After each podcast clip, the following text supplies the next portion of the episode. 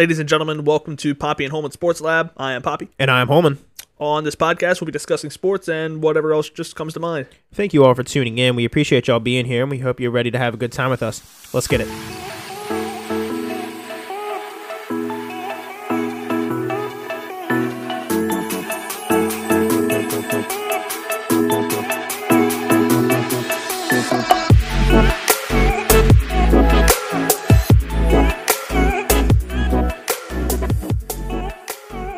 What's up, man? How you doing?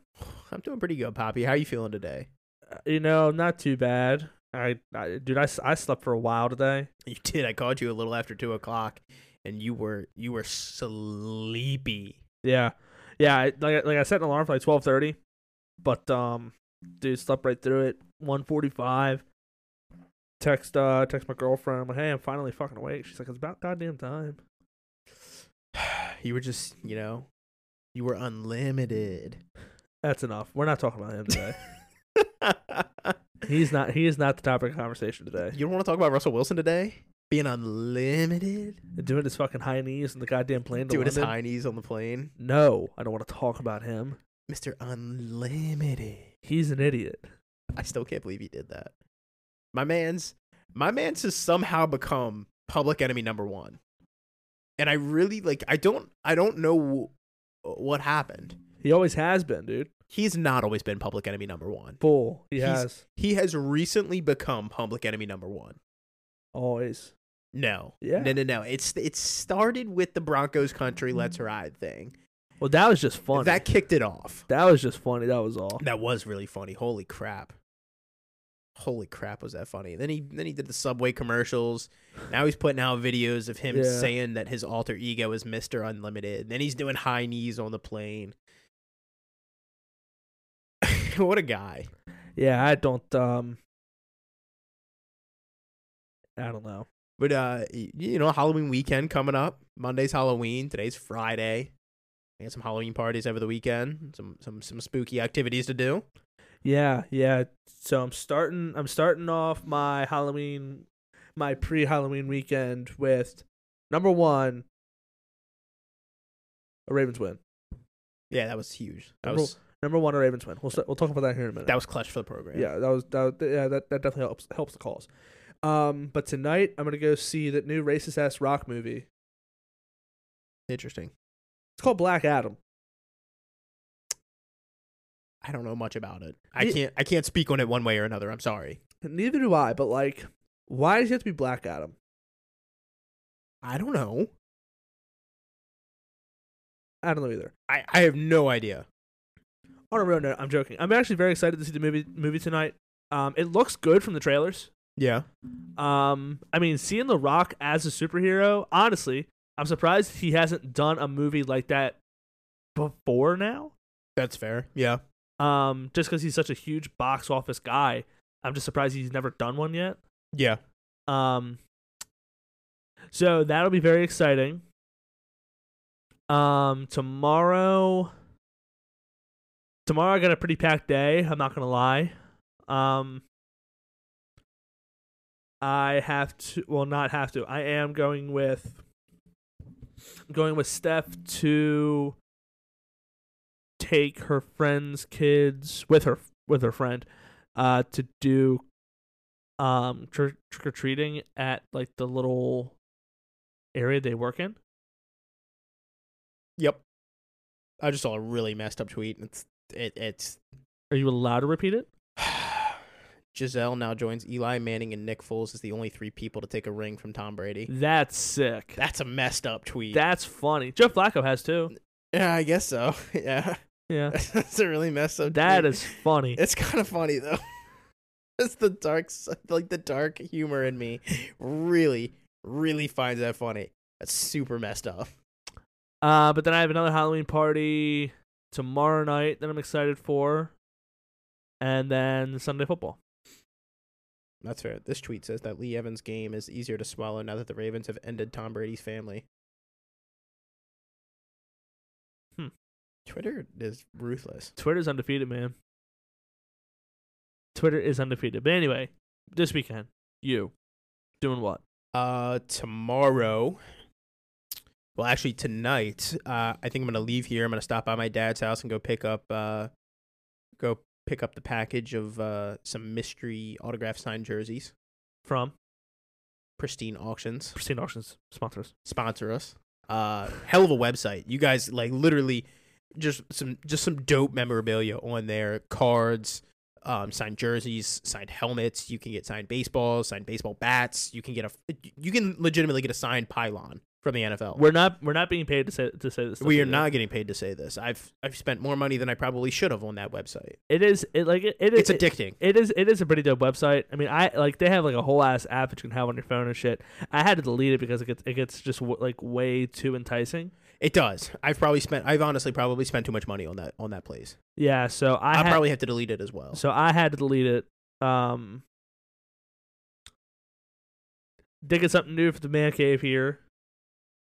Got a I I went to um went to that went to another sports expo in Virginia, met Ray Lewis there, got him to sign a helmet. So that was pretty cool. Um, I think I'm going to just slowly add more and more signatures to it. Yeah. That one and the black one up top that I have, I have a like a like a normal Ravens one that I've had for a while. This one's kind of like a. It's like a it's like a metallic purple. It's really cool. Is he bigger in person? Ray Lewis. Yeah. What do you mean? like like you see him on like TV and like you you know remember watching him on the field and everything, and like you could tell like he's a big guy, right? But like So this is the thing. So like so like they're sitting, of course, when you're when you're when they're doing their thing. So, um. So like when you walk up to him, you're like, okay, it's just Ray Lewis, like nothing crazy. But like I'm like, hey Ray, how you doing? He sh- he like sh- like reached his hand out to shake mine. Yeah. And his hand's like fucking massive. yeah, strong as hell too, wasn't it? That was a firm handshake, wasn't it? It was a very firm handshake. Like, Yeah. I, like, I, I had to make sure that I came correct, yeah. and he did too. Match the energy. Yeah, yeah, All yeah. right. Um. So yeah, uh, Ray Ray Lewis is a very very big human being. He looked like he's still in shape. He uh, made an appearance at that Ravens game. Um, when Nelly was performing, he he popped out and did his little little squirrel dance. I even told him I'm like I'm like I'm like I'm like Ray. Like it was like it was great. It was great to great to see you there. You really fired up, really fired up the crowd when you came out during Yeah. the Nelly performance. He just laughed. Um, but yeah, he yeah he's uh he's a very big human being. Um, see like it's cool. So like like the way the way that shit is set up when they do like when they do the signings there, it's just in the back half of the con- or like a side room at the convention center. It's a, it's a massive fucking room. Um, like in like in total, Yeah. like like the whole like it's probably from the house at the end of the corner, the, ha- the house right here at the end to the Yeah. house right here on the end. oh wow. It's it's it's like, it's like that long. It's like it's it's a very big area, and what they do is they have like a photo op area set up, and then it's just table table table table table table table table table table. So they have like ten tables set up, and they have like five people signing at a time. So like when I was there waiting in line, they had Hakeem Olajuwon signing. That's sick. He's fucking massive. Well, yeah. How He's how tall is he? He's like he's 6'11", 7 foot tall. I was gonna say he's like what seven one, but He is- six eleven, seven foot. He, He is huge. he probably was like seven one back in the day. He's probably shrunk a little bit. Yeah, he's still he- six eleven. He's massive. Uh, Clyde Drexler. He's he's like he's tall as hell. Oh, the, the glide was there. Yeah, Clyde. That's Yeah, sick. Clyde the Glide was there. Um, right next to Ray Lewis was um, Hook 'em Horns Vince Young. Wow. Yeah, yeah. So it was, uh, so that was cool to see Vince Young. They had Um, some they had some units out there, huh? ver- right next signing right next to Ray Lewis was Mariano Rivera. Oh, dude. Two tables down was Hines Ward, Yeah, yeah, and then right next to Hines Ward was Jonathan Ogden. that's tough. Yeah, so I mean, like, like it's a, it's a weird time of year. There, I've I've I've been to enough at this point, and I know like the I know the rundown. It's a weird time of year where baseball, basketball, football, and hockey are all playing. Yeah, this is So- uh, this so- is a sports fan's dream. So so it's like it's like it's like tough to get like current players. Yeah. So like the only two current players that are actively playing that they had were Curtis Samuel and Terry McLaurin. And that's because they're from the area. Right, exactly. Okay. It, so so it so it makes it easier. And another one that they, did- that they did have that was the night before was Ovi. Oh, that'd have been Was. Alexander Ovechkin, yeah. Yeah, that'd have been sick as hell to get that. Um but yeah, so so it's it's it's it's pretty cool. If you're a, if you're a sports memorabilia person, Chantilly, Virginia, hit me up. I'll tell you when the next one is. You can go onto the website and figure it out. It's csashow.com. Again, we're not being paid to say this, but it's a cool. Like it's it's, like, it's like a cool atmosphere to go into. Um, like I just walked in with my fucking book bag and I was like selling like selling some of the sports cards that I have. Yeah. Like What'd you end up getting for that Jalen Hurts card? Did you end up selling it? Yeah, I sold that. A Micah Parsons autograph rookie. A J.K. Dobbins It's a jersey thing, right? patch auto to 10 when he was at Ohio State. And what else did I get rid of? I one more thing. I forget what it was. I sold four I sold four cards. I want to say for around 400 bucks. Damn, that's not bad at all. Yeah. The Jalen Hurts I got like 244 alone. Shoo. Yeah. That's only going to go for higher when he potentially wins MVP this season. Right, right. And I mean, like, that's like the values of like sports cards and not so much memorabilia because that that stuff kind of like stays consistent. Yeah. But, like for sports cards, that's like like what are you doing for me now? What's the yeah yeah? It's it's all about relevancy.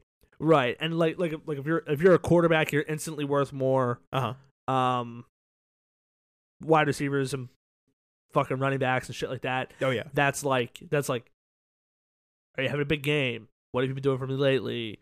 So like a guy like J.K. Dobbins, who's like a who's like a borderline star in the league when he is playing, his prices have fallen off. But a guy who's had two great games like Kenneth Walker, who's only getting better by the way, Market is shooting up. is shooting up. Yeah, yeah. yeah. That's Yeah. that's that's not what I'm here to talk what I'm here to talk about, but but yeah, that is um that is that. That's awesome. So yeah, later tonight might be stopping by Dad's house to go grab those jerseys. Yeah. Wrap it all back in. Uh, tomorrow, um, I don't think Sarah and I have a ton planned. Um, other than doing this uh this corn maze in um up in Pennsylvania. Uh, we are gonna do that. It's like a glow, uh, like glow in the dark trick or treat corn maze thing. That you're gonna do in the middle of the day, right? Probably. Um, I don't know. Maybe it might do it later at night. I guess it depends on the weather. Like if it's gonna be like cold tomorrow night, Yeah. then then probably we'll not do it tomorrow night.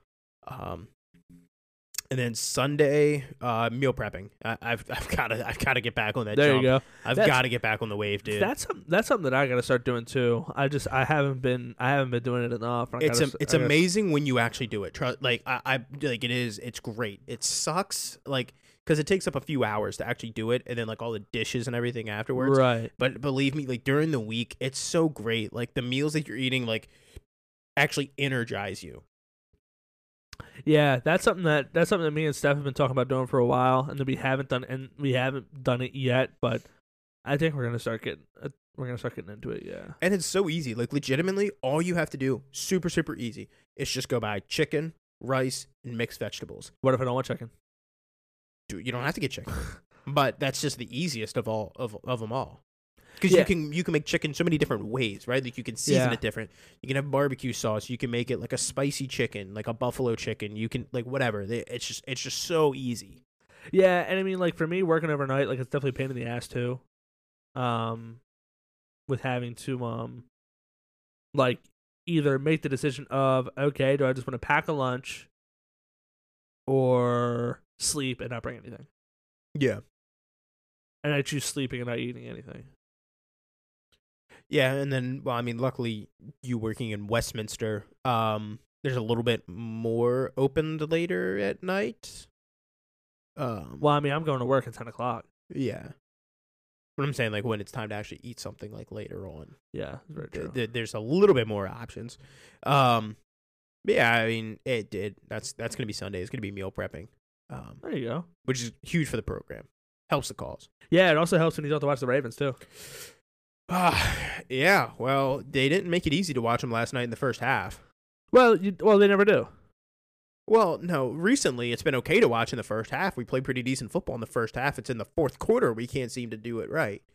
The last night they did it right in the fourth quarter, but God bless was that first quarter or that first half tough to watch. Yeah, so so last night last night with the Ravens game, of course they won twenty seven to twenty two.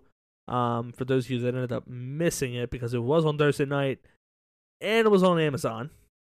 I, I hate that they're streaming this on Amazon now. see what I don't like is that they're streaming it on Amazon and Amazon only. For me, for for me, it's not too bad because I actually have Amazon Prime, so Yeah, so, Amazon so it's okay. It doesn't really it doesn't really affect me that much. Um, eh, but yeah, it it is annoying that even though we are in the fucking market for the Ravens, we can't get it on our on our local channel. That uh, that does bother me a little bit. And it's also annoying because I was watching the game and I was texting Reno and I was texting TJ about the game. Those two were ahead of me Yeah, that's annoying. because they're streaming. Like everybody's streaming it, but like they're ahead of me and I'm not. Like I'm behind. Normally it's like you how watch. are how are you watching it then?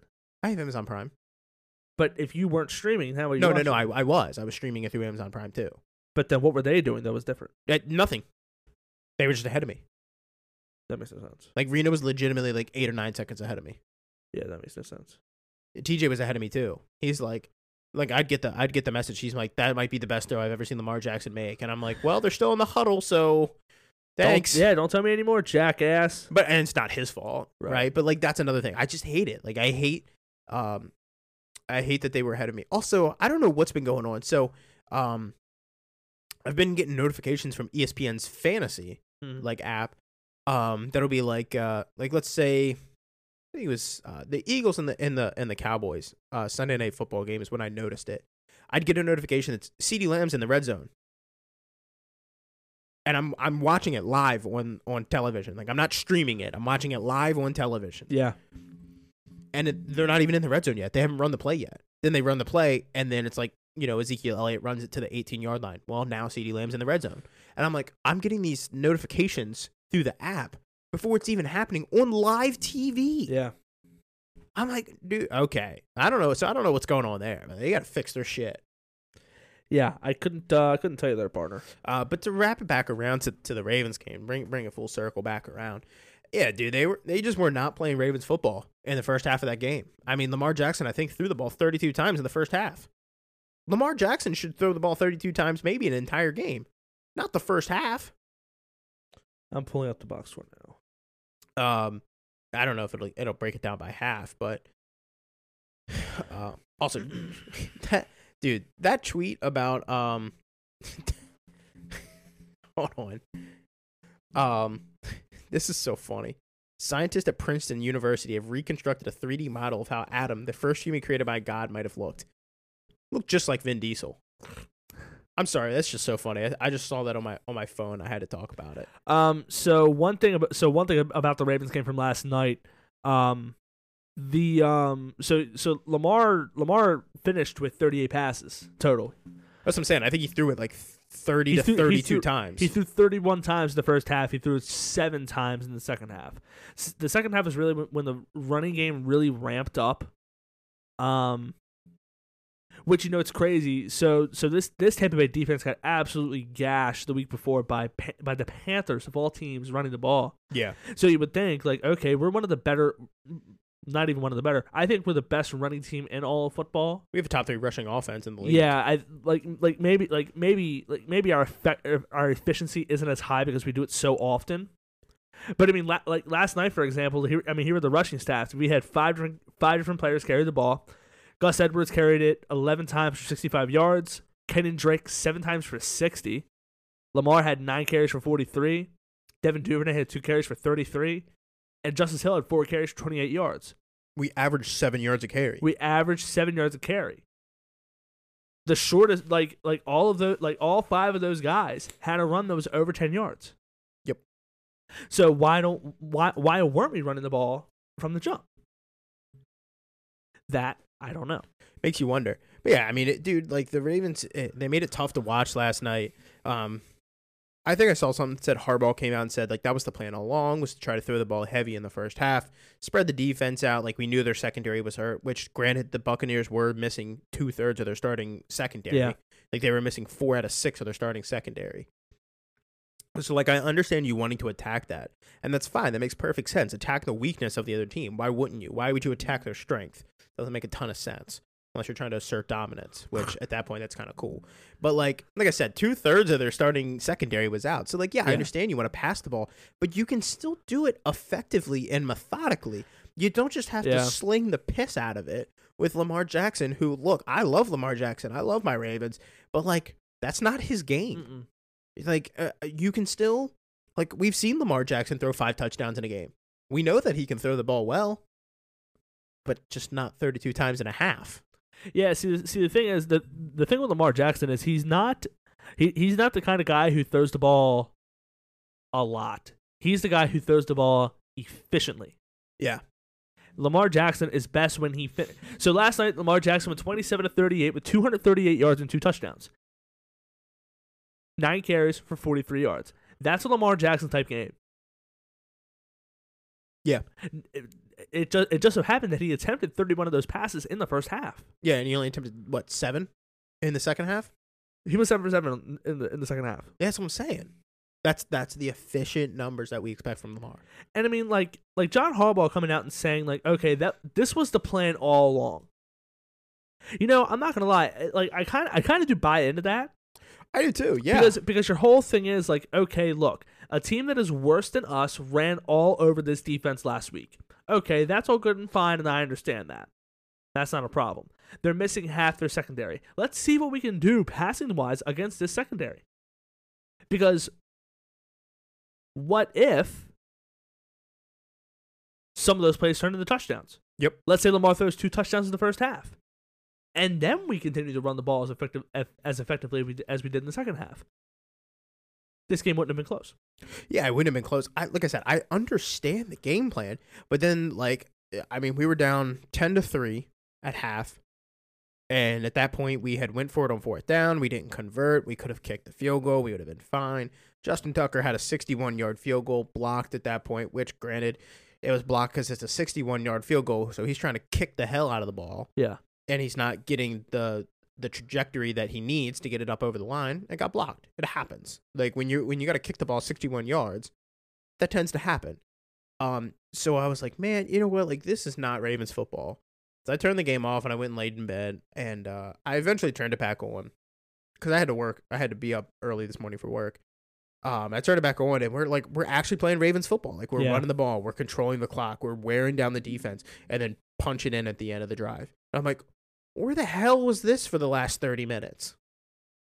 Why have we not been doing this the whole time? You could see it on the defense's face. I mean, like they're like I think they got like Carl Nassib now from um he came over. I mean, dudes on the sideline literally like Yeah, I mean, I mean, I Oh mean my all of them, all everybody on that Buccaneers defense was really gassed last night. Yeah, towards the end because we were like once again we were sustaining those six seven minute drives that just beat the hell out of a defense, especially on a short week. Right, right. And I mean, like, like, like you would, like you would think a game like that would play perfectly into the into what Tampa Bay wants to do. Plays perfectly into what they want to do. Tampa Bay is a very, very has has a pretty effective run defense. It's because they got Vita Vea, who's just an absolute dog on the interior defensive yeah, line. he, he is he is a very big human being. Um, but you would you would think, okay, this is like this is playing perfectly into into how the Buccaneers want to win this game. But we just kept pushing it down their throat and pushing it down their throat, and pushing it down their throat that they couldn't do anything about it. See, you and this is another thing. You and I will. You and I are the first are the first two people. Some of the first two people to say. I think there needs to be a change in the play calling on the offensive side of the ball. I've said this for a while.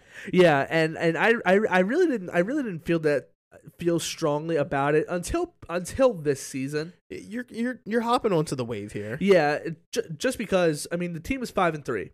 I said this to you earlier. I said this to you Sunday because you were fucking bitching and moaning after we beat the after we beat Cleveland. Which we almost didn't. Well, we did, so it's okay now. We did, but we almost didn't. But we did, so it's okay. Um, I, like I said to you, like I, I said this to you verbatim. Winning cures all. I said, and I said this to you again today. Does in every sport. It, it, it exactly. It, it does in every single sport. Winning cures every single problem.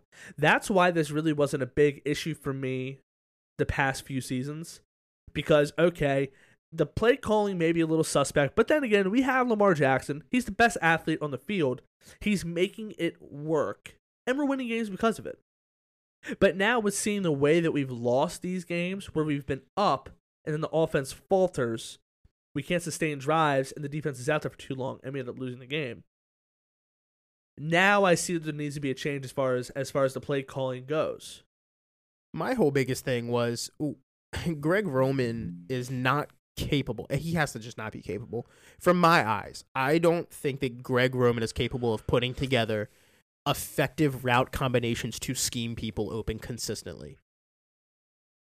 And maybe you're right, but then but then again at the same time, you know, Greg Roman's whole mo is okay. I have a I have an athletic quarterback. It's it's always been this way.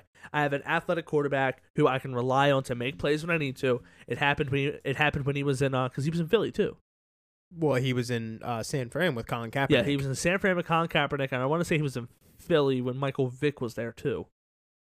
I honestly, I could be wrong about that, and I, pro- I probably am. But he, but at bare minimum, he was in San Francisco with Colin Kaepernick when he was at the height of his power. Yeah, and the, and the offense revolved around Colin Kaepernick, and it worked. Got him to a Super Bowl. Got him, got him to a Super Bowl. Was was within against the Ravens. Was in a few, was was within a few plays of winning the game. Yeah. Um, so it so it, it worked for Colin Kaepernick and it's working for Lamar Jackson. Lamar Jackson's obviously better than Colin Kaepernick ever ever has been or ever will be. Um so it, like it helps the fact that you have that young athletic quarterback that can do everything by himself when the game calls upon it.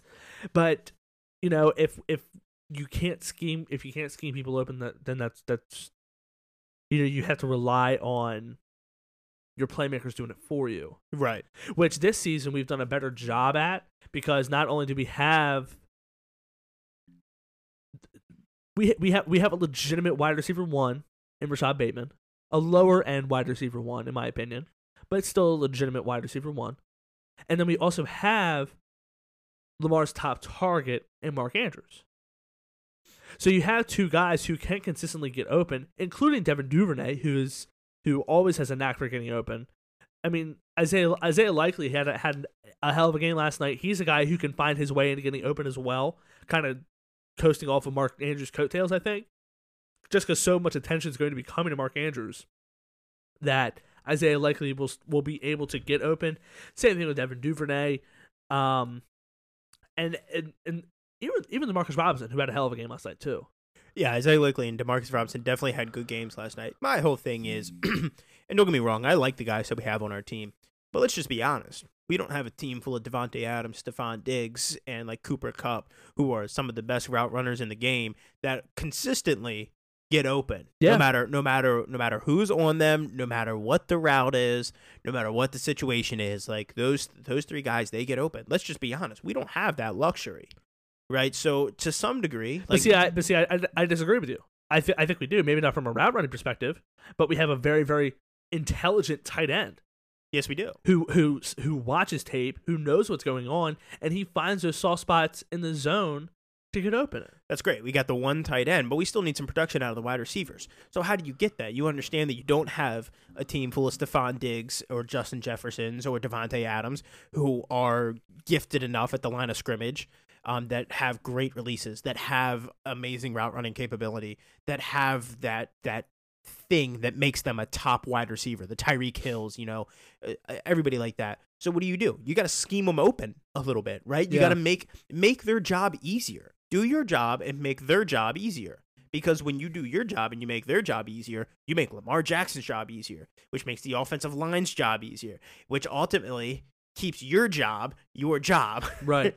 well, see, I I think another issue that the Ravens are having this year, um, that wasn't it. It wasn't really. It hasn't really been an issue during Lamar's tenure until this year, and I think you can kind of guess where I'm going with this, with the drastic change that we made this offseason. We don't really have the vertical threat to take the de- top of the defense.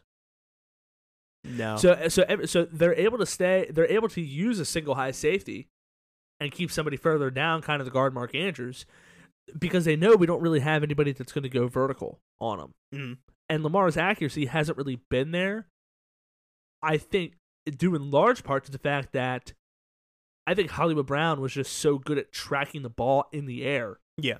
it was it was it was kind of one of those things was it's kind of one of those things where this is the play this is what hollywood should be running this is about where he should be i'm just throw it there and he'll and he'll find his way there just gotta hope he fucking catches the ball Yeah, that was the big thing is did he catch it or not? right that was always the big thing with hollywood brown but we had that guy who had the speed to get past every defender in the NFL, and all we had to do was just throw it up, and he'd be in the vicinity to keep the defense honest. Whether he caught it or not, the defense has always had to think about that.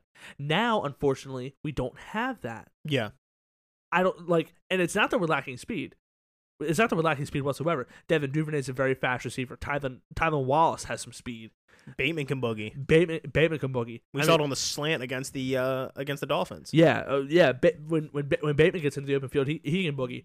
And see, the more I think about it, as unhappy as I was that we did this signing, I think the signing of DeSean Jackson is going to be a lot more advantageous than we think.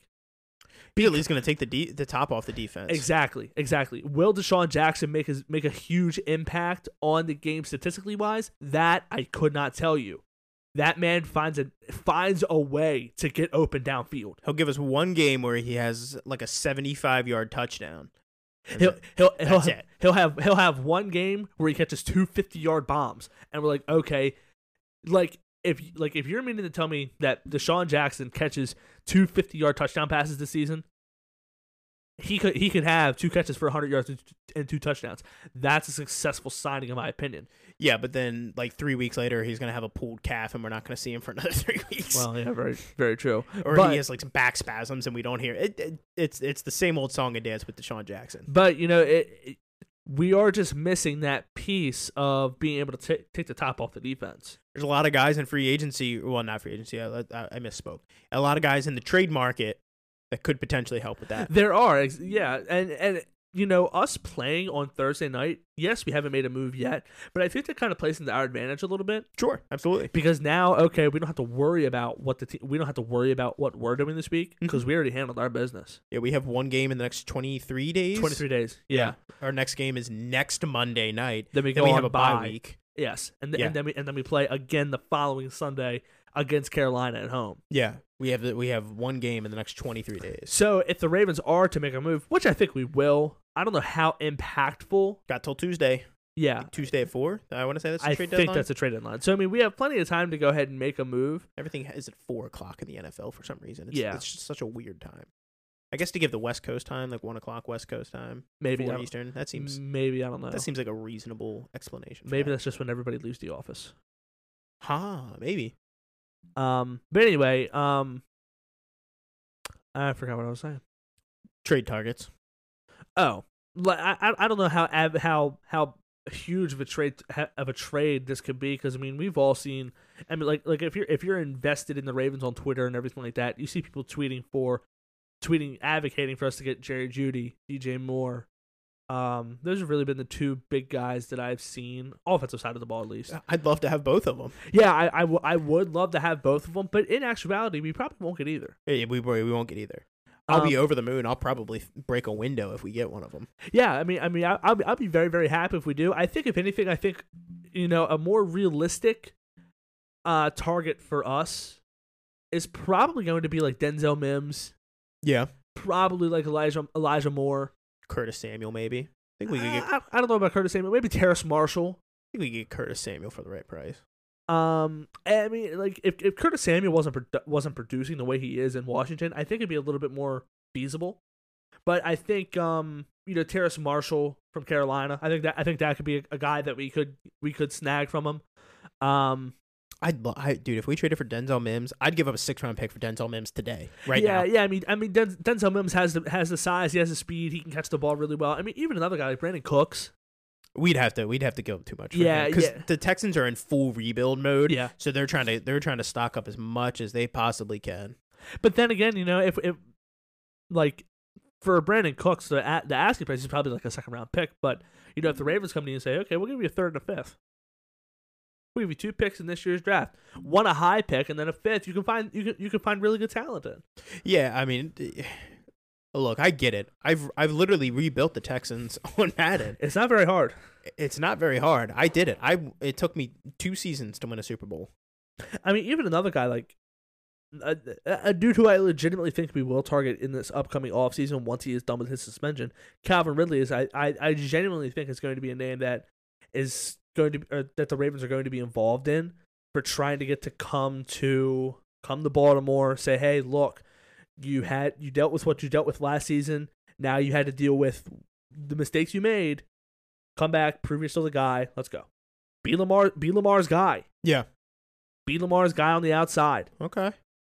There's still some guys in free agency that that kind of uh entice me a little bit. Of course, there's the OBJ. Uh, OBJ is out there. Of course, that's Yeah. always going to be enticing. Just knowing what he can bring to the table Mm-hmm. um is always enticing. One guy I think is a little slept on that's that's still out there. Dude, Will Fuller's still out there. He's a little slept on. That dude that dude can burn too.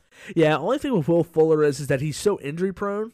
He is always injury prone, but I mean, so is DeSean Jackson. I mean, I don't know what the difference is between him and DeSean Jackson, other than At this point now, DeSean Jackson's 34. Will Fuller's not. Yeah, that's oh wow. Two minutes ago, Anthony Davis will be out tonight against the Timberwolves. Lower back tightness. He hurt himself while he dunked the ball last night. Did he really? He was hanging on the rim and hurt his back. We want to talk about injury prone.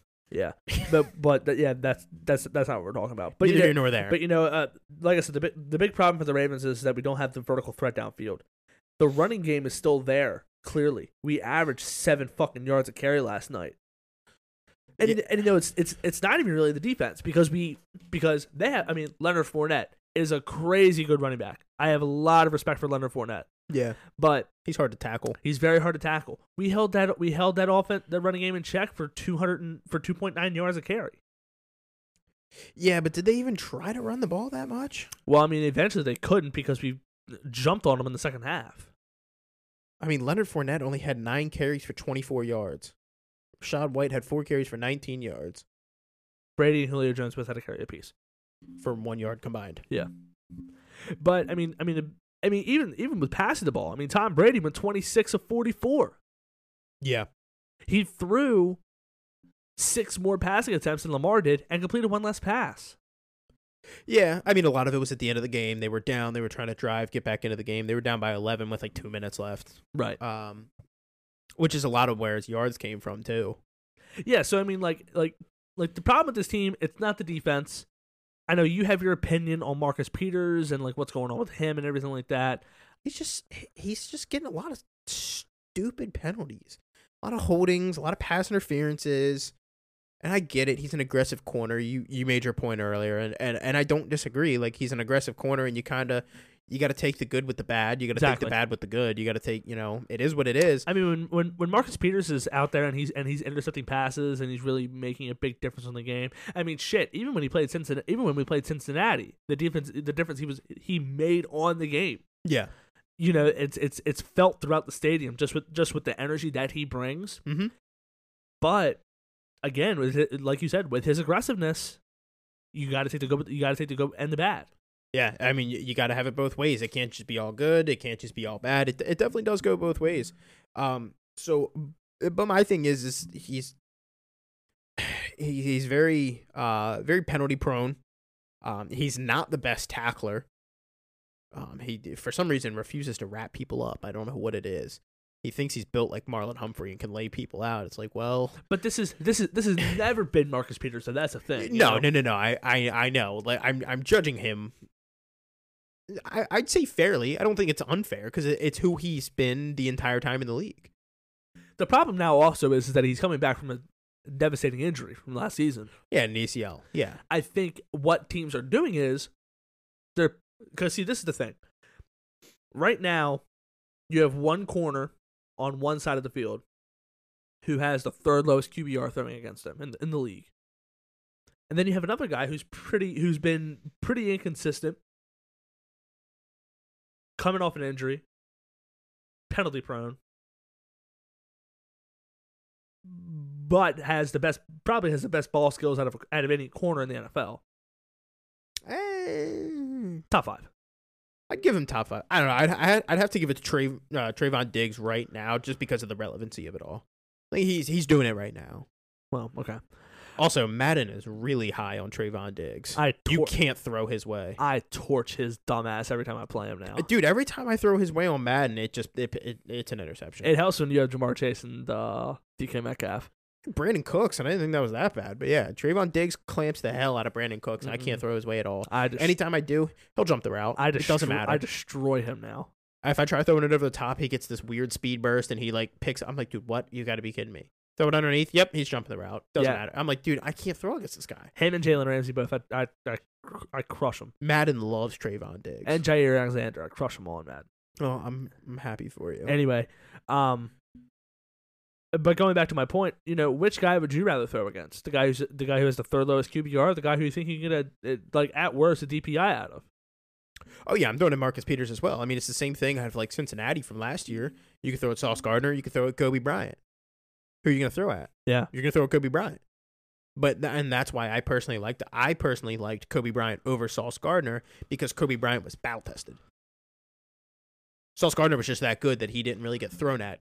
Coby Bryant just caught the short end of the stick and had to give up all the stats because he would get thrown at 15, 20 times a game. And now Sauce Gardner is proving why he is that guy. Yeah, I can't even be mad at him. He's backing up his talk. Yeah. Talk, talk your shit if you can back it up. I'm all about it. Yeah, he's uh he's talk, talk it. he's he's legit. Yeah, talk your shit if you can back it up, and I'm all about it.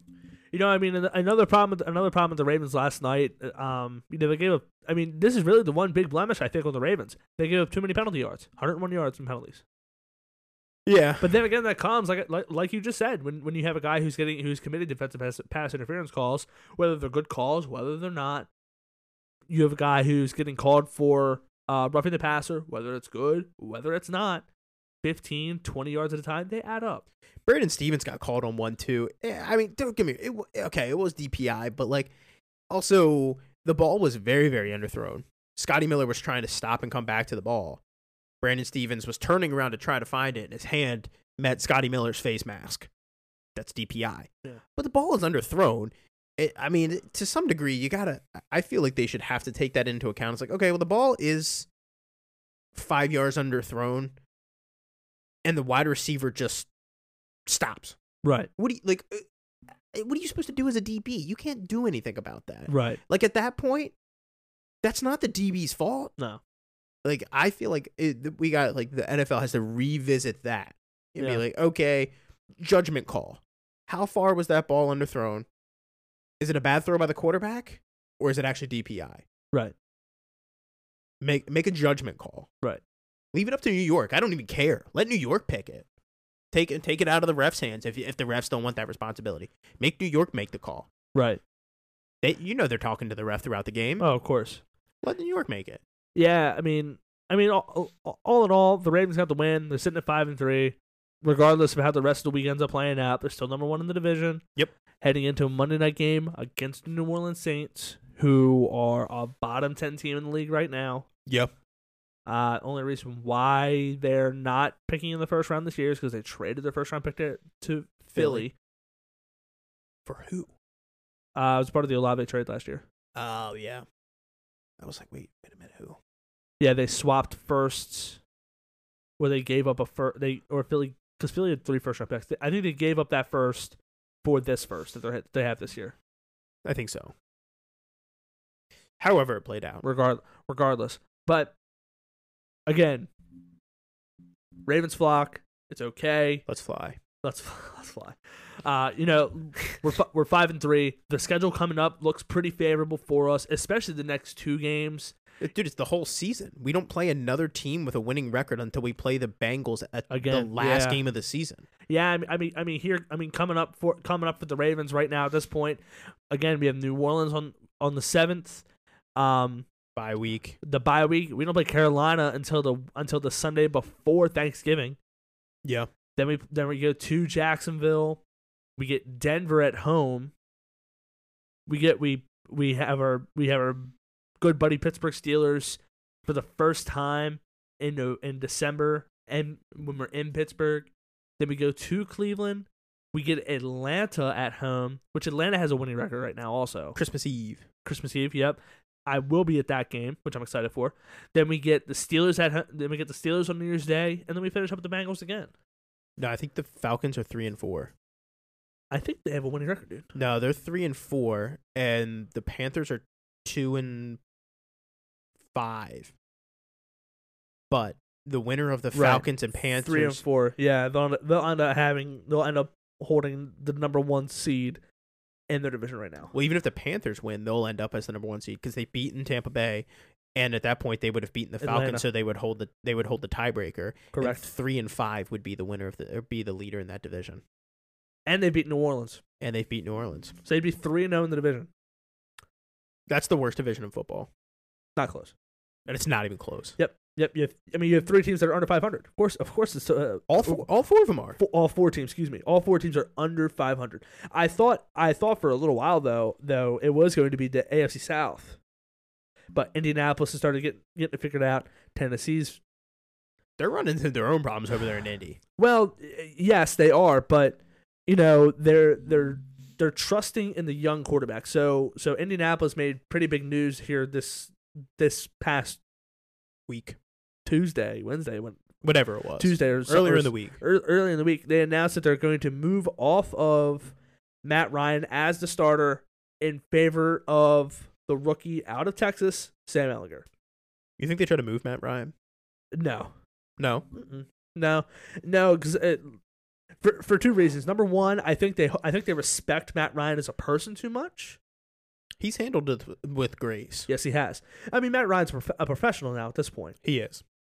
Um, so I think it would be very unwise for them to move off of Matt Ryan in favor of, regardless of what they decide to do. If they if they move off of him in favor of keeping Sam Ehlinger, I think that's foolish because even if Matt Ryan's not producing, the mental aspect of the game is still there for him. So he, he'd be he'd be a very good crutch for Sam Ehlinger to lean on. Great mentor. Exactly. Um, and plus his cap hit's too high, so no. That's fair. Yeah. And there's no there's no quarterback needy team who's going to trade for Matt Ryan midseason. That's fair. Yeah, I guess there's there's no there's no like competitor that's like, hey, this guy makes us better. Mm-mm. But yeah, you know it's it's it's really not even close. And honestly, uh, uh, another division that was considered to be the best in the NFL, NFC West. Yeah, they're not looking great. I mean, You mean, have one team- Seattle. One team that's above 500, everybody else is 500 or below Seattle's leading the division. at four and three. But you know, I mean, Seattle's four and three. Arizona's currently in last place at three and four. Right. I mean, there's there's not a whole lot of uh disparity there. Like Right. they're they're close. Right. And I mean, let's just be honest. I think I think Seattle's just kind of catching the league by storm. Like like Geno Smith literally went from bust to backup to star. Like he he is a star in the NFL today. Mhm. Right now.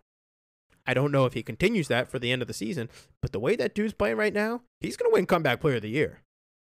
Uh, I yeah, I- yeah, I, I would I would say I would say it's pretty fair. Um, Like he went from a, being a bust with the Jets to being a backup on the Jets to being a backup on Seattle. but being a second round pick, could you really do you really consider that a bust? I think it's a bust. He was Damn. supposed to be their guy. Okay, I just didn't know. I was just curious. I think he was he was one of the best quarterbacks in his draft. He If was. not the if not the guy. I think he was supposed to be, but the Bills had other plans. Yeah. They took EJ Manuel. Yeah. I mean like I think he we was all see how that worked out. Yeah, clearly that play paid off well. It actually did. I mean it, it eventually led them to Josh Allen, so I don't know if we can really yeah. falter too much. Um, but you know, on the so now on the flip side, um, to to the game last night, Tampa Bay. What's going on with them, man? Not that, not that I give a rat's ass, because you know f them, but Yeah. I think Tampa Bay is in a little bit of trouble, man. I think they're I think they're spiraling. Um, I think a lot of it has to do with injuries. Uh, it doesn't help that they lose Shaq Barrett for the season last night with a torn Achilles. That definitely doesn't help the program at all. Um, but they have a makeshift interior offensive line. Um, I think their tackles are the only returning members of the offensive line from last season. Um, they lost uh, Ryan Jensen for the season to an injury. Um, Ali Marpet retired. Um, and then some somebody else, uh, I think left. Alex Cappa. Yep, He Cappa. went. He went. He went to the Bengals. Um, so their their interior offensive line's a little makeshift. Uh, they got they brought in Shaq Mason from the Patriots, um, who Tom Brady's familiar with um, from his times from his time in New England. Um, but it's a little bit makeshift there. Like I said, two thirds of their secondary was out last night.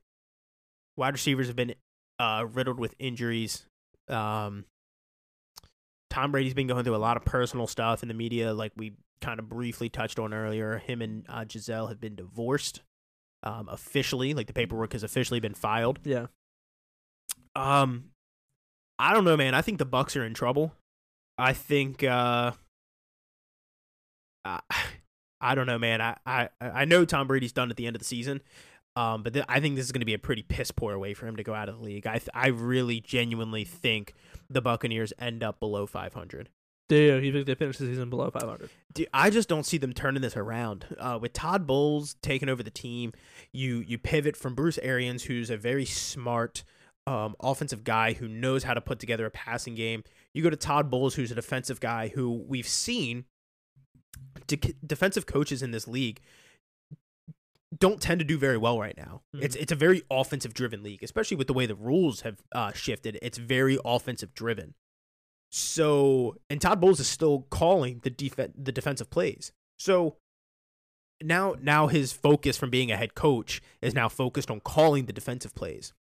So now he's kind of splitting himself. And I think, I mean, I don't know, man. The defense, who started out really hot, who was supposed to be, they, I mean, they were the best defense in the NFL for the first couple weeks. They fizzled out. That offense is only averaging like 17 points a game. Might be a little bit higher now. They scored 22, so they might be averaging like 18 points a game. Yeah. Um, nothing like it's nothing crazy. 18 points a game as an offense with like that. That's not winning football. That Yeah. that's not going to win football games in the NFL, no matter how good your defense is. Yeah, I agree with you. You know, I, I do think that, that Tampa Bay is in trouble. Um, I think, I think Tom Brady's mentally checked out. I don't blame him. Um, but th- I mean, I mean, then again, at the same time, I mean, you know, he's he's dealing with what he's dealing with. You know, he's he's literally going through a divorce right now Right. in the middle of the NFL season. Then again, it is something that he brought on himself. Yeah, it's it's rumored to be because he came back to football. Which, if that's the case, then I kind of want to say it. Shame on you, Tom. Yeah, I mean, like, I don't like if if that is the reason. Of course, that's all that's all speculation. It- yeah, I don't if- know. I'm not in there. But if that if that is the reason, for real, shame on you. Like you really put football above your family. Right. But we're we're also basing this off the speculation that it was because he returned to football. We don't know. We weren't in that room. Correct. Um, but yeah, I think they are in trouble. Um, you know the the offense has the offense has too many pieces on the team in order for them to be, um, This abysmal. for them to be this abysmal. Yeah. Um,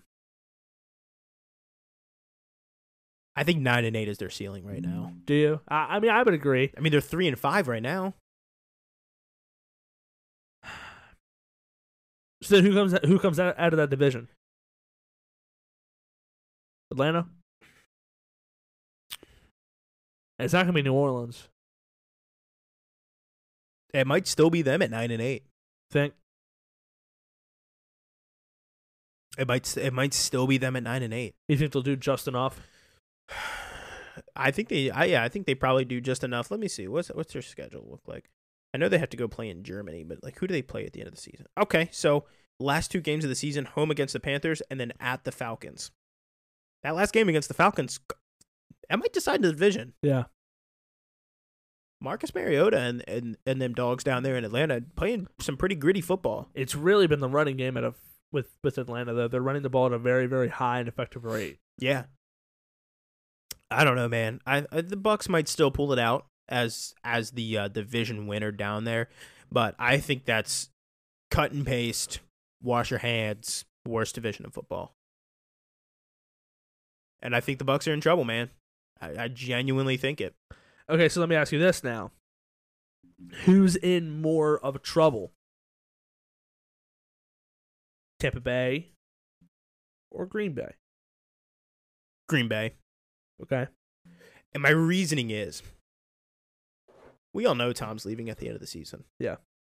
And they have some contingency plans. They have Blaine Gabbert, who could be a, a bridge quarterback. They have Kyle Trask too, who's who's They- been, who's been a development project. I think. They have Kyle Trask, who was a uh, yeah, he was a bit of a project coming out of Florida, but now he sat behind Tom Brady for two years. Yeah.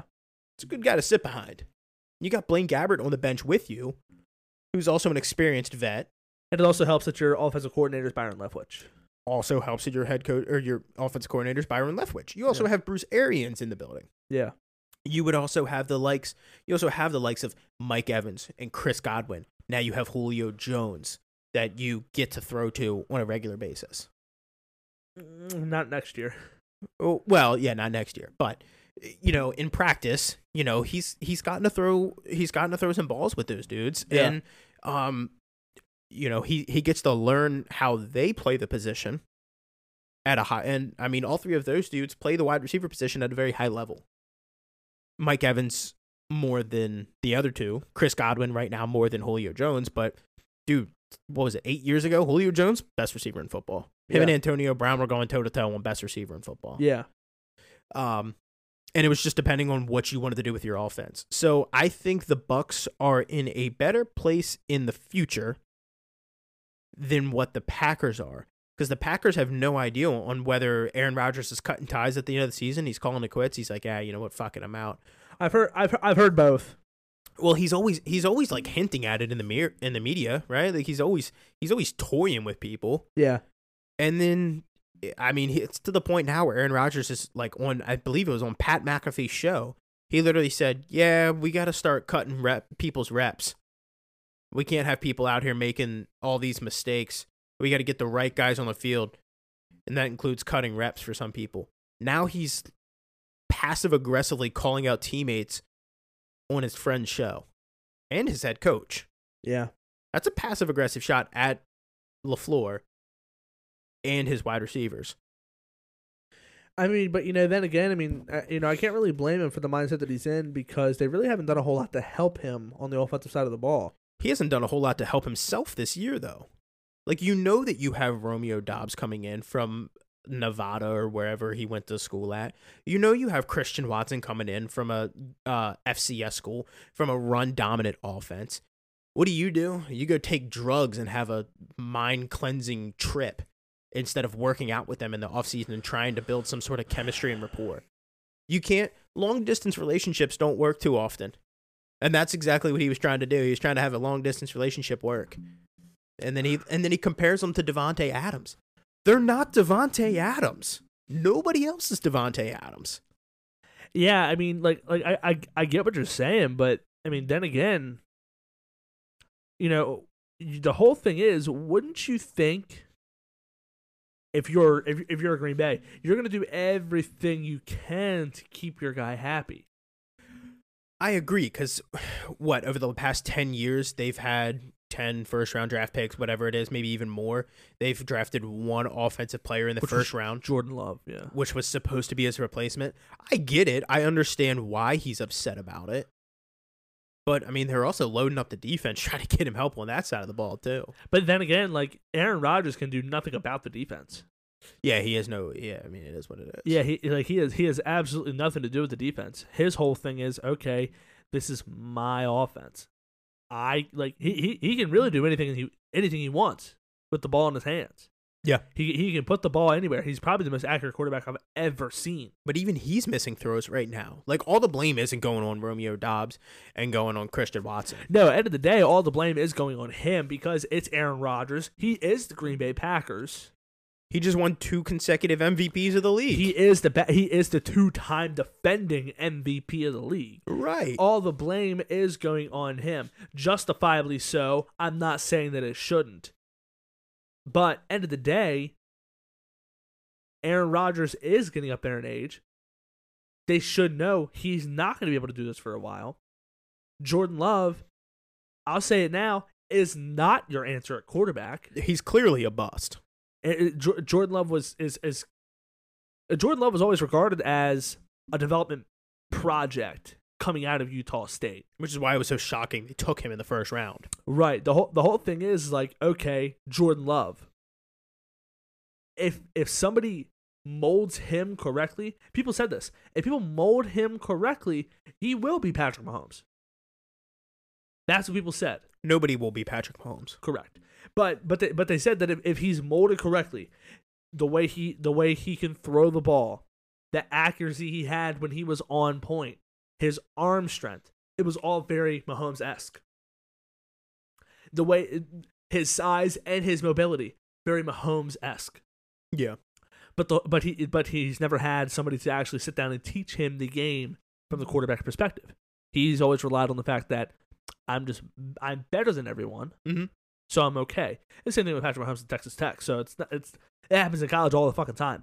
It happened with Lamar Jackson. Kyler Murray still does it. Ky- Kyler Murray, Kyler Murray still does that shit. Um, but it's clearly not working. Yeah, Even it's- even even with Aaron Rodgers being there, even with Matt Lafleur being there, Jordan Love's not the not not your not your answer there. So your whole the whole thing is, wouldn't you think you want to do as much as you can now for Aaron Rodgers to try and get you one more Super Bowl? Because once he's done, so are they. it, it it's one of those weird positions right like you could you could you could go all in on Aaron Rodgers right now and potentially get him a Super Bowl this year if not next year right like you could you could go all in you could you could make it happen or you could set yourself up for the future knowing that he's getting ready to skedaddle so I I think the the Packers did it to themselves, but they find them themselves in this weird place of they're kind of in limbo. Do do we sell out now to win, or do we wait to rebuild? What do we do? I, don't know. Which is why I think the Bucks are in better shape than the Packers. No, I like like I, I definitely agree with you in that aspect. I definitely think the Bucks are in better are in a better situation because they've managed to lock up their players a little bit more long term. The Packers, there's so much uncertainty because you, I mean, you have a, you have a timeshare of running backs who neither of them are incredibly productive right now at this point. Between AJ Dillon and um, Aaron Jones. Aaron Jones. Thank you. Um, neither of them are being incredibly productive. Your quarterback is not getting the ball to your wide receivers. He doesn't. He doesn't. He he's not showing trust in them. He's. I mean, he's probably he's one of the most gifted quarterbacks that have ever played the game. Wouldn't you think he'd be able to say, "Okay, I can throw this fucking guy open." He doesn't have to get open. I'll throw him open. I've seen Aaron Rodgers do it before. I've seen Aaron Rodgers do it plenty of times. He did it countless times with Davante Adams, where he would throw Davante Adams open. Exactly, and he's not doing it right now with with the guys that he has. So once he's gone, Jordan Love damn sure ain't gonna fucking do it. No. The, they're they're not gonna be bad enough to get one of the guys at the end at the top end of the draft at the draft to be able to say, okay, look, let's just go get this guy, hit the reset button, and they'll be able to throw this guy open eventually. They don't have that luxury. Nope. Yes, that team is bad, but they're not that bad. unless Aaron Rodgers retires this offseason. Jordan Love is their quarterback next season. They're not going to be very good then. Unless, unless they just absolutely Maybe they ma- get Caleb Williams. unless they just absolutely mail it in and just say fuck it and go for Caleb Williams, in go, the for, 2024 draft. go for fucking Quinn Ewers. There's options. Um, you know, so I mean, I mean, they, they do have options as far as that goes, or they say, okay, well, let's take a flyer on some guy. Let's draft someone like Hendon Hooker. Let's take um Spencer Rattler, uh, DJ, um, fucking, ooey, um, um, something or another.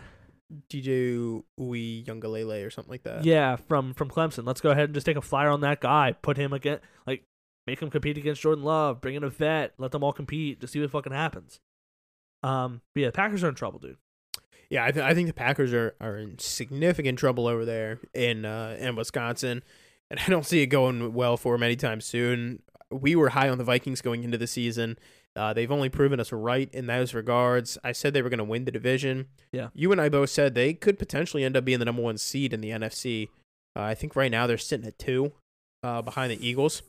Yeah, Um, they would be. I think they would be number four. who the Vikings? Yeah, if if they just if they if they did one, two, three, four strictly based off of standings, I think they would be behind Dallas and the Giants. But since they're since since Dallas and the Giants are in the same division as the Eagles, they automatically get bumped down to five and six. You think so? I think I think that's how it goes. Let's see. Um, I'm pulling it up now. Um, Let's go to standings. Let's go to conference. Let's go down. Uh, Minnesota would be third. behind. Uh, Philly and the Giants. Dallas is five and two.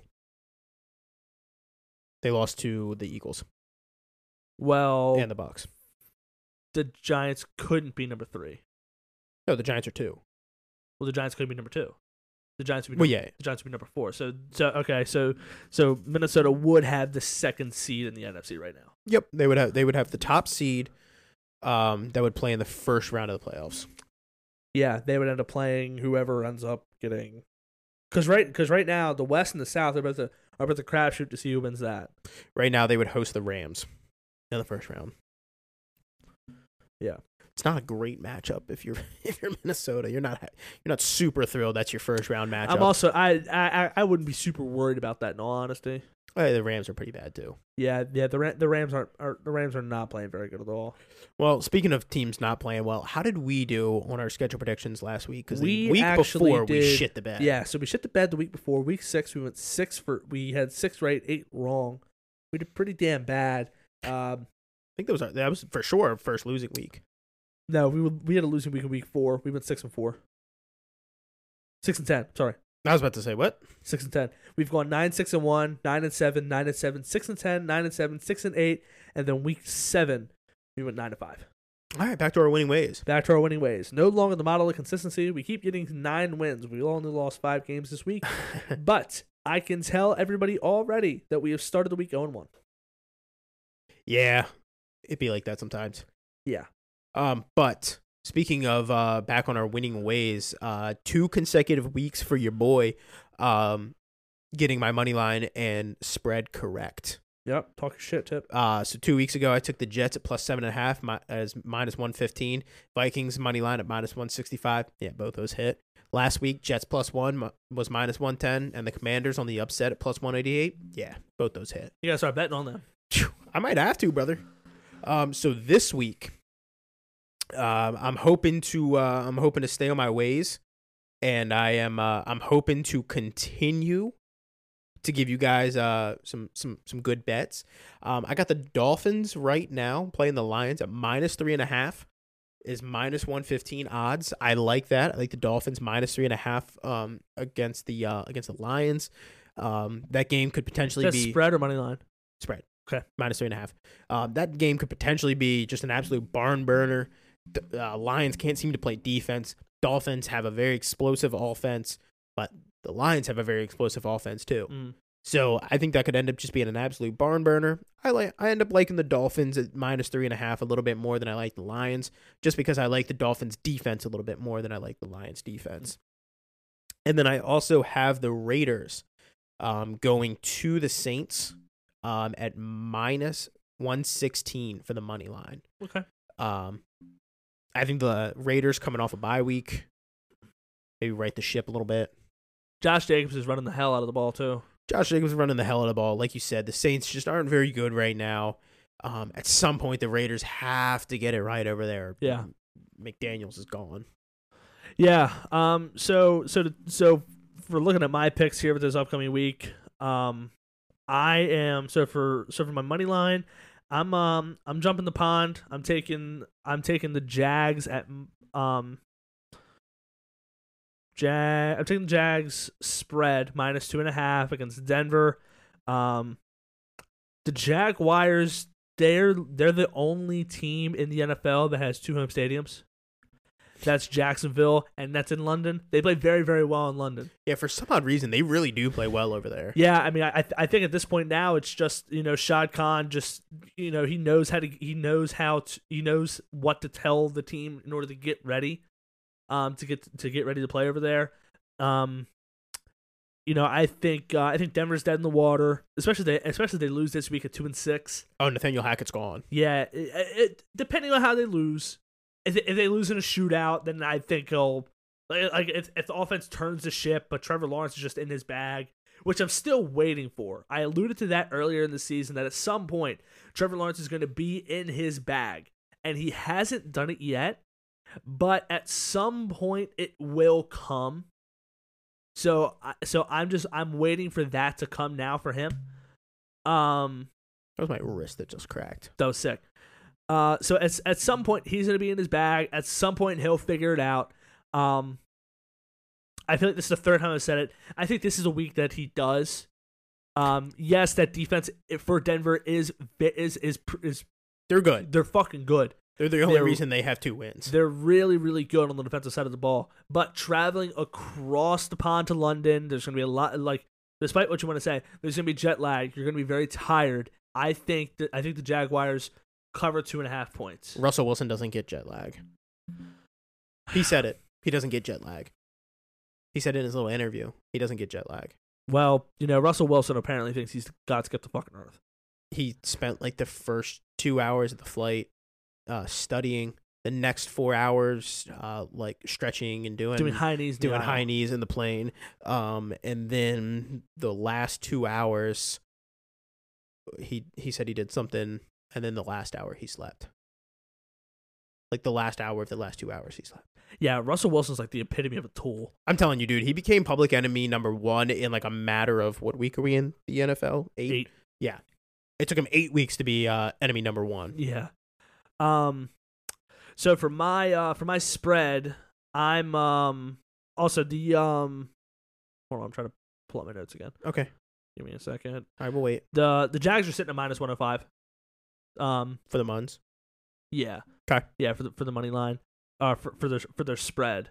For the money line, um I'm going to go with a team going at plus 160. I'm going with the Lions money line this week. Oh, Yeah, so so we're go- we're going to be going against each other here with this pick. Um of us will be right. wh- That's not true. It's not true. The uh the Miami will win by one point. I'll rampage.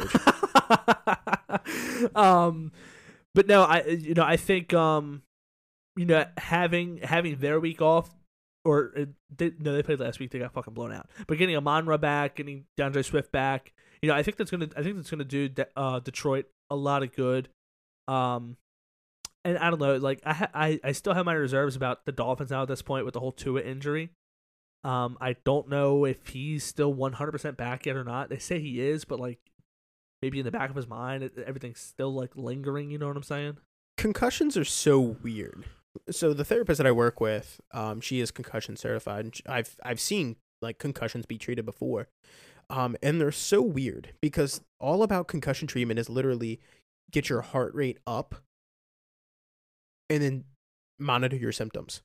So it's it's it's something as simple as literally like walking on the treadmill. Get your heart rate up. Maybe it's jogging on the treadmill. Get your heart rate up. And then do you have a headache and any dizziness because of it? Yeah. And then it's like some like vestibular work, like your eyes and like your vestibular system in, in your inner ear and everything like that, like eye movement, tracking things. It, it it's a it's a really weird thing. It's cool as hell. I'll be honest, it's so cool. Um but everybody kind of bounces back at their own rate. There's no there's no like, hey, you got a concussion, you're gonna be back in two weeks because that's how long it takes for a concussion to heal. Now everybody's different. Yeah. Um. And his was bad. So like who really knows? I, it could be lingering. Yeah. We're, I'm not ruling it out. I'm not a I'm not a doctor on that wall though. So they also had to get new doctors in there. Yeah. Um. But yeah, I think um I think the Lions are gonna pull off the upset this week. Um, I wouldn't really take my picks with a grain of salt too much because I really haven't gotten mine right a lot. Um, I've been wrong pretty consistently. But you know what? I'm trying. You're trying, and that's all we can ask. Yeah. Yeah. I'm. I'm. I'm. I'm trying. I'm doing what I can. So. You're doing your best, man. I d- yeah. I yeah. I try, man. So you know, I'm just out here. Um. You know, just a couple guys being dudes, trying my thing. Just a couple guys being dudes. Uh-huh. Five feet apart. I don't know what that means for sure.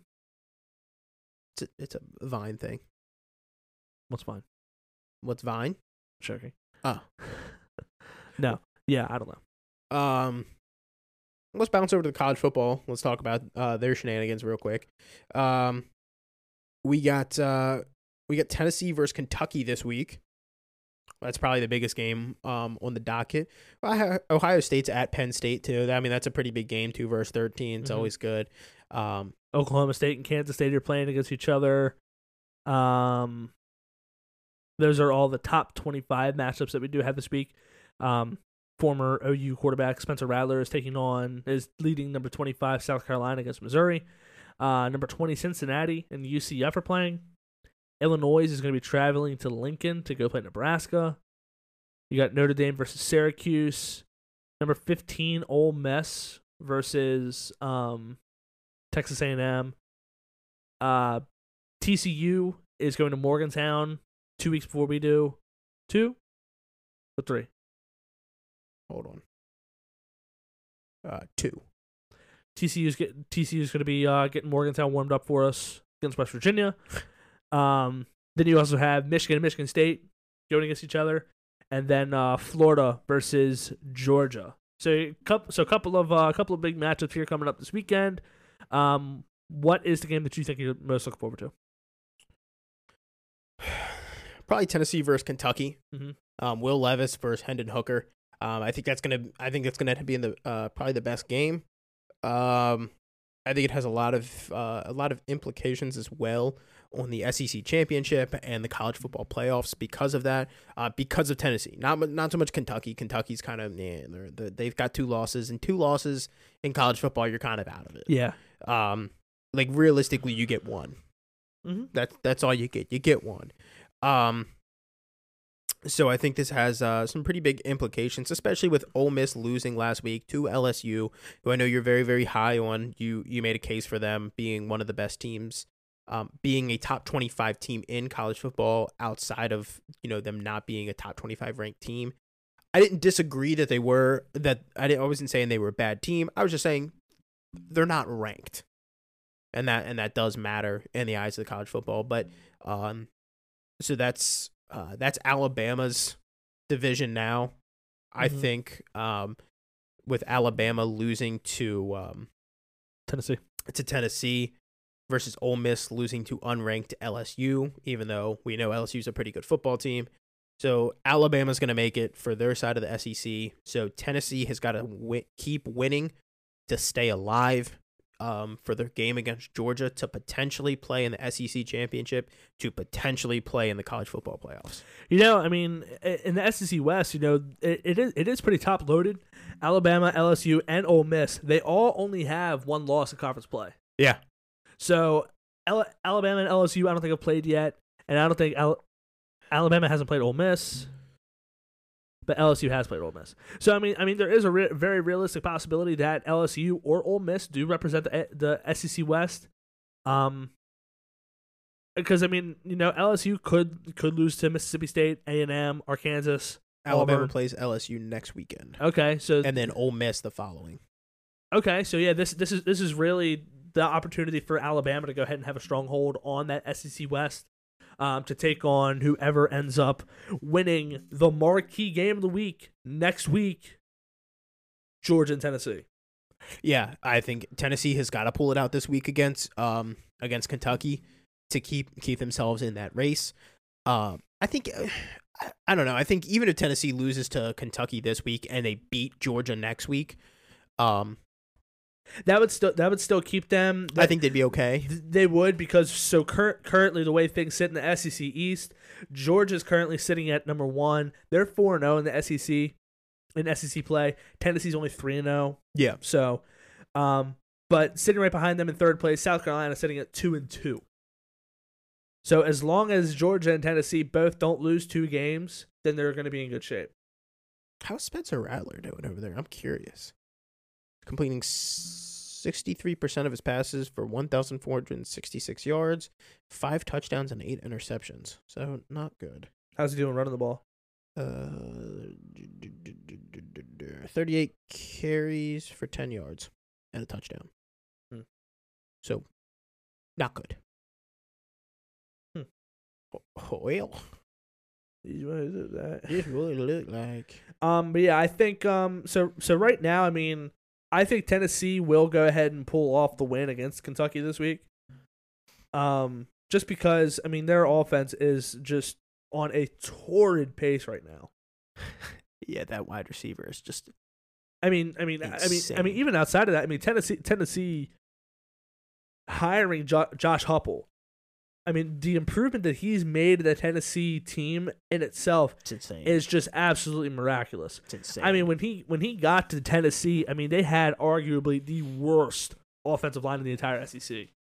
In the entire SEC. yeah, Now, in just two short years, he's built them into actually having one of the top five offensive lines in all of college football. Not just SEC, in all of college football. I mean, he's done wonders with Hendon, Hendon Hooker as far as passing the ball goes. I mean, Hendon Hooker was really known as just a running quarterback when he was at VT. yeah, And now that he's at, at Tennessee, he's throwing the ball vertically, taking shots downfield. It also helps when you have the, the Jalin Hyatt. yeah Jalin Hyatt, who's playing his way into being one of the first wide receivers taken off the board this year. I was gonna say, is he coming out this year? I'd have. I want to check and see. That I do I do not know of. Uh, d- d- d- scroll over. He, he's a junior, so he could. Um, the only the only thing that's of of concern for Tennessee going into this weekend is that they are allowing the most passing yards in college football. Their passing defense is ranked 130th. That's not very good. But- no, no, but it's not. but there nobody in that nobody in that in, in all of college football is scoring more points than Tennessee is right now. And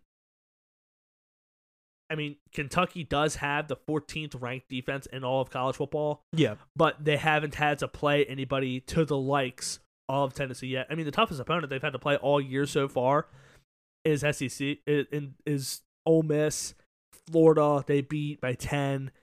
Um, so I mean, they really haven't um, they really haven't had to play anybody at this caliber of an offense yet this year.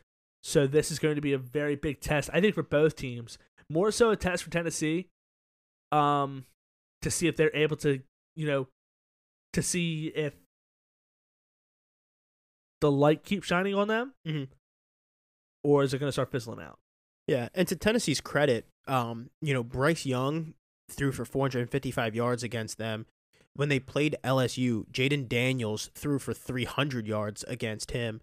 Um, let's see, they they snuck one out against Florida, where Anthony Richardson threw for 453 yards. Yeah. So I mean, I mean that's just three games right there against you know top teams against Alabama, LSU, Florida. That's in three consecutive weeks too.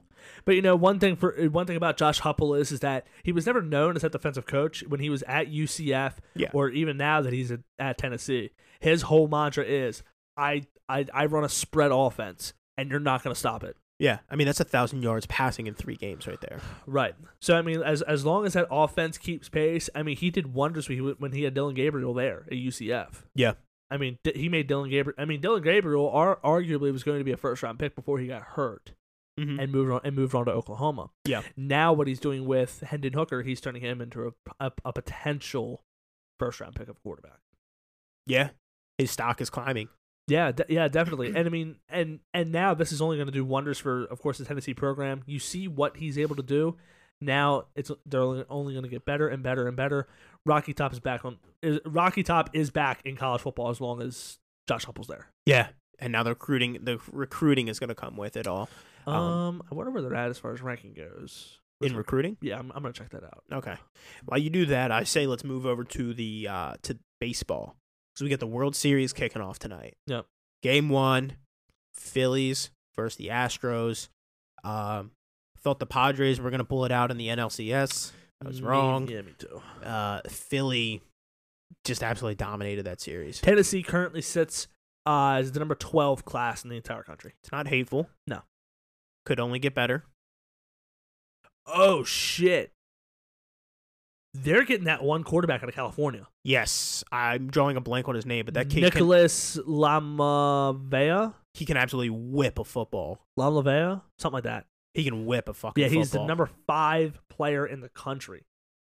Yeah. Oh, that's the kid who was wearing that those multicolored pants and that fucking uh. Yeah, he's wearing like pajama those- pants. in those seven on sevens. Yeah, he's wearing like pajama pants.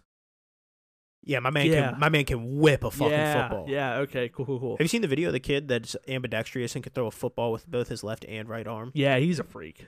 Yeah, that's just insane. You can tell he's right hand dominant, but Right. it's just insane. Yeah, Uh, so, t- so, t- so Tennessee's going to be bringing in another very, very good recruiting class next year. Heupel's gonna have a field day with him. Yeah. Um, but yeah, to go over to the uh, to the MLB World Series going on right now. Uh, game one um, comes on in about forty minutes or so. I thought it Um, started at 7, uh, eight ten. 8, 10. Got it. Okay. Eight ten. It's a real real weird time, but that's baseball for you. Um, they are eight oh three. Even worse. What? I'm, I'm, I'm, I'm laughing at a, um, I'm laughing at uh, something that.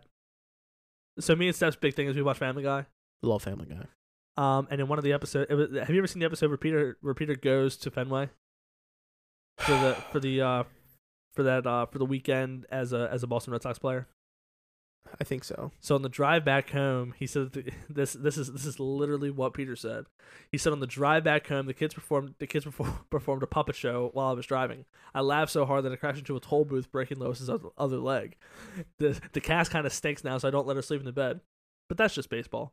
That's, that's literally what he says at the end of the fucking episode, and I I crack up laughing every time I fucking every time I watch it. But anyway, That's hysterical. yeah. Uh, so game one in uh, Houston tonight. Um, who do you got in this series? What are you thinking? Um, you know, there, eh, I would, I would love to go ahead and just say, you know, I really like what the Phillies are doing.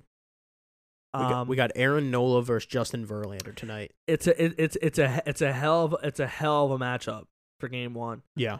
Um, I would love to just go ahead and say that I really like what the Phillies are doing. I mean, I'm a big, I'm a big Bryce Harper guy. Absolutely. Yeah. Um, I love I love what they're doing. They're the hottest team in baseball right now. I mean, Houston. Everybody expected them to be there, so I would love to be able to say that I think the Phillies are going to say this are are, are going to win. And um, by God, I'm fucking going to. there it is. Came full circle. On Yeah, no, no. Legitimately, I th- I think the Phillies are playing at another level right now. They they really believe in each other. Yeah. I mean, I mean they're they're they've been battle tested. They played the, they played the better teams throughout the entire throughout the entire duration of the playoffs. Um, I think they are going to handle business, and I think I think they're gonna I think they'll win game one tonight. Okay. Um, I think um my eventual MVP of the World Series. Um, go out on a limb tonight. Bold prediction. Uh, hitting two home runs tonight Tonight. and really setting the pace for the rest of the series. uh, Kyle Schwarber. There it is. Yeah, I'm gonna go ahead. And, I'm gonna go ahead and take Kyle Schwarber to go ahead and be the MVP. Um, if it's not him and Houston does end up winning, it better be Trey Mancini. But it, but I do think Philly starts off well tonight. They're start off hot. Um, Aaron Nola, he's he's been pitching really really well all season. Mhm. Um, nothing against Verlander. I'm a big fan of Verlander too. Um, but I think I think Philly will get it done tonight, and I think Philly will eventually win it all. Yeah, uh, Bryce Harper has been playing out of his freaking gourd this postseason. He even had a legacy moment against the Padres there. Um, I think it was bottom eight, down by one. He hit a two-run shot. to send them to the World Series. All all that had to happen was the pitcher had to come in the top nine and close it out. It wasn't quite a walk off, but it was a go-ahead two-run shot. I, I mean, that's a legacy moment. With- that's huge for with, the with- program. With, two outs in the bottom of the eighth yes, but Bryce Harper in Philadelphia. in Philly, yeah, dude's hitting 419 this postseason. He's crushed. He's crushed the ball, man. His OPS is 1.351. I mean, I mean, people really gave Bryce Harper a lot of shit when he left Washington to go play for Philly. Now he's really establishing himself as, hey, I'm still him. Yeah. Like him, Mike Trout. I think they're the best two players in baseball. You could probably throw Hmm. Ohtani in there as well, but but right now I think him, him, Ohtani, and Mike Trout they're the three best players in baseball. Um, I don't know. I, I kind of want to put Tatis in there too. Right now, at this point, there's Wow. there's nobody on the planet better at baseball than Bryce Harper right now. That's fair. Um, I think tonight, the experience of the Astros wins this game. Mhm. They've been here before. They've been here a couple times. Uh, the nerves are gonna be a little bit more settled down for them. I think the nerves for the for the Phillies probably like, holy shit, we're actually here. Yeah. it's a big stage. I've said it before. I said it uh, many a times on here. Watching World Series baseball last year, you heard uh, you heard that Braves uh, stadium rocking. Dude, there, there's just not an atmosphere like it. Like the Super Bowl is loud. It's great, great atmosphere. NFL Playoff- home games. Playoff. I, I I can attest. Playoff baseball is different. It's a, it's just a different it's a different animal. Houston's gonna be rocking. It's gonna be it's gonna be a wild time down there. I think I think the moment's gonna be a little bit too big for Philly tonight. Do you? Okay. So I think they lose tonight. I think they win the series. I think this game this series probably goes six. Um, I think Philly ultimately wins in six. That's my that's my prediction. Mhm. Um, and I think uh, I think your World Series MVP is probably going to end up being uh, Nick Castellanos. Okay, that's a guy who they really needed some production out of as well. Because Nick Castellanos, he was he was their big free agent acquisition this past offseason. Mhm. He really got off to a rocky start. I don't know how he's been doing as of late. I can tell you what his postseason numbers have been. Okay, that'll work. Uh, as of right now in the postseason, Nick Castellanos is hitting 220, Mhm. has an on base percentage of 273, um, and his OPS is 565. Respectable. They need him to play better. Um, he's got six RBIs, uh, three doubles, and 10 hits, 10 runs scored on 41 ABs. Another uh, so another name you're gonna watch it, gonna want to watch out for. He's currently second, or he's currently tied for first in RBIs in all of the postseason behind his own teammate Bryce Harper. He's not hitting the ball incredibly well, but batting 182, you're bound for your numbers to improve. As, Um, lead, as the leadoff hitter. Pretty sure he might be. The, Castellanos is. No, no, no. Rhys Hoskins. Rhys Hoskins is the, at I think so. I don't batting know. first base. I don't know if he, I don't know if he is or not, but they really they really need Rhys Hoskins to um I will tell you. Improve improve the numbers big time, and I I I think he will. He's hitting second. Second, who's batting first? Schwarber. Schwarber, Hoskins, Damn. Realmuto, Harper, Castellanos, Alex Bohm, uh, Stott, Bryson Stott, Jean Segura, and then uh, Brandon Marsh. Kyle Schwarber's batting leadoff. That's what it is here. That's Yes. scary. yeah, that's petrifying. Yeah. Interesting. Brandon Marsh has a, just a glorious beard. Also, shout out um shout out Brandon Hyde. Shout out Pears. Brandon Hyde was named the American League Manager of the Year. Yeah, shout out to Brandon Hyde. Who the hell thought it was a good idea not to give Jorge Mateo a gold glove at shortstop? I don't know, dude. Who thought that was a good? I got a bone to pick with you assholes. That dude was first or second in like almost every defensive category at shortstop. They were like, no. Bogaerts, Xander, he gets it. I don't know. I know, I know it's not up to you. I know it's not your decision. I just I had to get that off my chest. I'm like, "Dude, the dude was literally like first or second in almost every defensive category. You're like, no, Xander Bogaerts, who led one category, he gets it. He's the best shortstop. Did you know that the Houston Astros are currently 7 0 in the playoffs? That's kind of terrifying if you're a Phillies fan right now. I'm not Yeah. gonna lie to you. They are currently in they're currently tied for second with the longest with with, uh, with the longest win streak in the playoffs in playoff history. What is the longest? Eight. Eight straight wins in the playoffs. Except, except by the Royals in 2014. Did That was- World Series? That was a good Royals team. They played a lot of good small ball. Yeah. That well, in in my eyes, Houston ties that tonight. Okay. That's that's just me.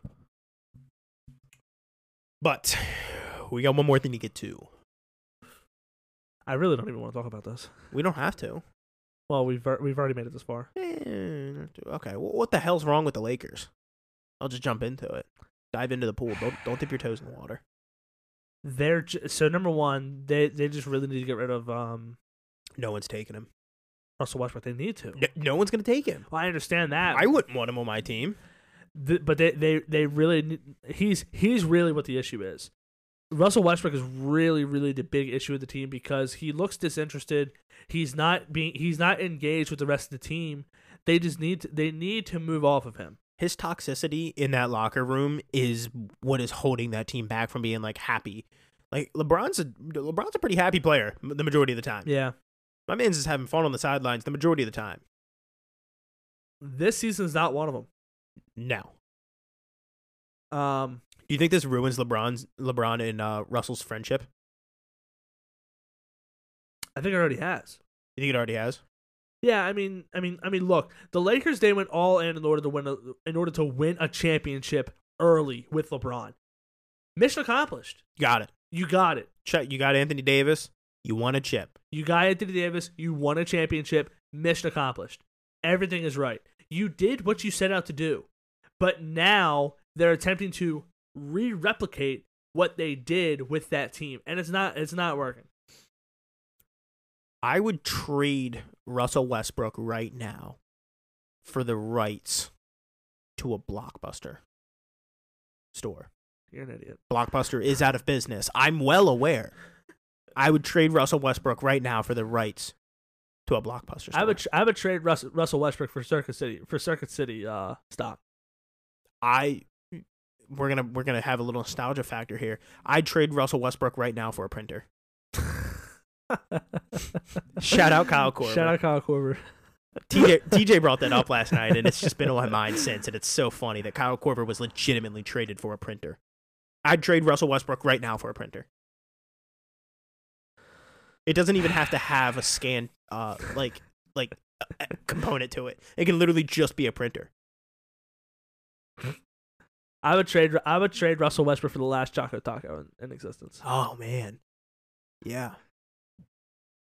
Yeah, I, I on, a, on on a serious note, the Lakers are not shooting the three are not shooting the three point very very well at all. They don't have anybody that can. They don't have anybody that can really shoot shoot the three. Legitimately, LeBron is their best volume three point shooter. Yeah. Um and and now he's he's really gonna have to shoulder a lot more of the load with Anthony Davis getting hurt last night.